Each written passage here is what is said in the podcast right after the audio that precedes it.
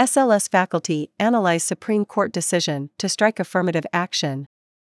Bayun Chai, Lena, Kong. Stanford law professors held a panel to discuss the history of the affirmative action process and emphasized the need for a comprehensive approach that goes beyond race based affirmative action to ensure equal opportunities and a richly diverse educational experience for all students.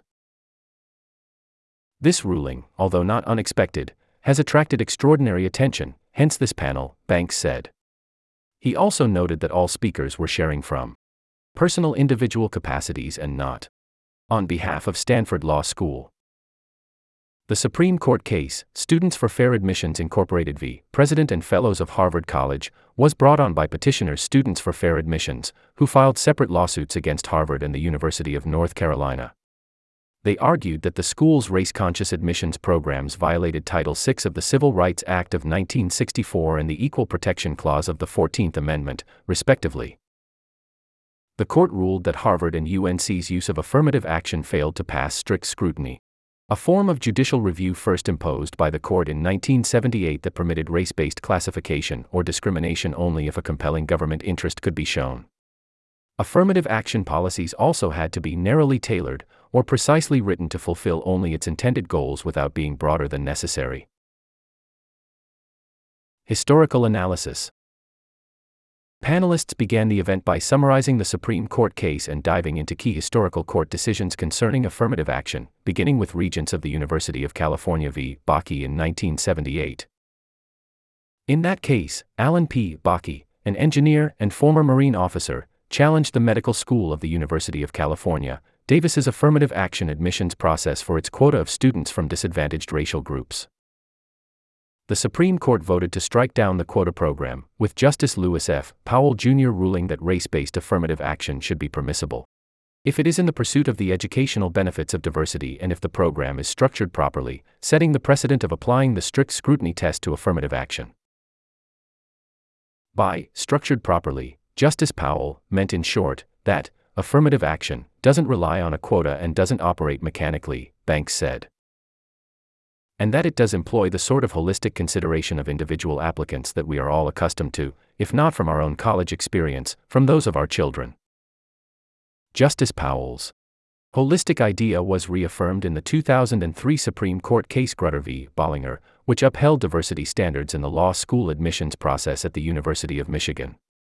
However, the court also struck down the university's undergraduate admissions program because it operated mechanically, the admissions committee used a 150 point scale to rank applicants, with 100 points needed to guarantee admissions, but bonus points were given to applicants from select racial minority groups. Voting to strike down the undergraduate program and voting to uphold the law school program in 2003 has provided the basis or the framework to which universities have looked to craft admissions policies, Banks said. Anand explained that in the June 29 majority opinion, Chief Justice John Roberts detailed three reasons for why Harvard's and UNC's admissions programs fail. First, he noted that there wasn't a specific way to measure the compelling interest in the educational benefits of diversity. He also argued that because college admissions are zero sum, meaning that if one applicant is accepted, another is not, race was used as a negative factor since it may have been the reason that some applicants were rejected while others were accepted. Finally, Roberts argued that the original affirmative action doctrine made it clear that there must be an endpoint to affirmative action. In Grutter v. Bollinger, the court noted that affirmative action should have a time limit and they expect, ed, that 25 years from now, the use of racial preferences will no longer be necessary. Therefore, Roberts argued that the time limit has been reached and affirmative action must come to a logical endpoint. However, both Harvard and UNC believe that race based admissions will still be a necessity for years to come.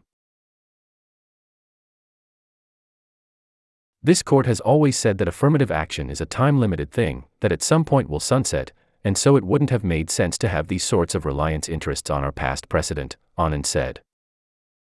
You can't come here in good faith, Harvard, and say we thought we were going to be able to do this forever. Impacts of the Supreme Court decision. Looking forward to the changing college admissions landscape, Ford stated that there have been no clear explanations provided about how a post race conscious admissions process will look like.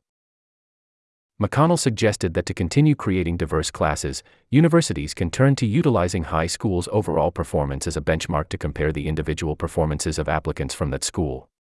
He added that students who excel in severely underperforming public schools should get a significant boost. And what that does is, it makes the boost, the affirmative action, actually related to a deprivation that's closely related to discrimination, McConnell said. The fact that they excel in that environment relates it to their own individual characteristics. McConnell also noted that he believes universities should focus more on other aspects of diversity, rather than just race. He suggested that there should be less emphasis on essays because many applicants tend to write about their race and because wealthy people hire consultants to help their kids write the most effective essays. Universities would have a lot more credibility when they talk about diversity if they actually cared about diversity, McConnell said. I'm talking now about especially philosophical, ideological, religious diversity, and it's really remarkable how homogeneous elite universities are in those dimensions. Echoing McConnell, Anand emphasized the need to move beyond the narrow definitions of the use of diversity. She also noted that the dissenting justices were laying the groundwork for a different kind of justification for affirmative action that revolved around remedying past discrimination.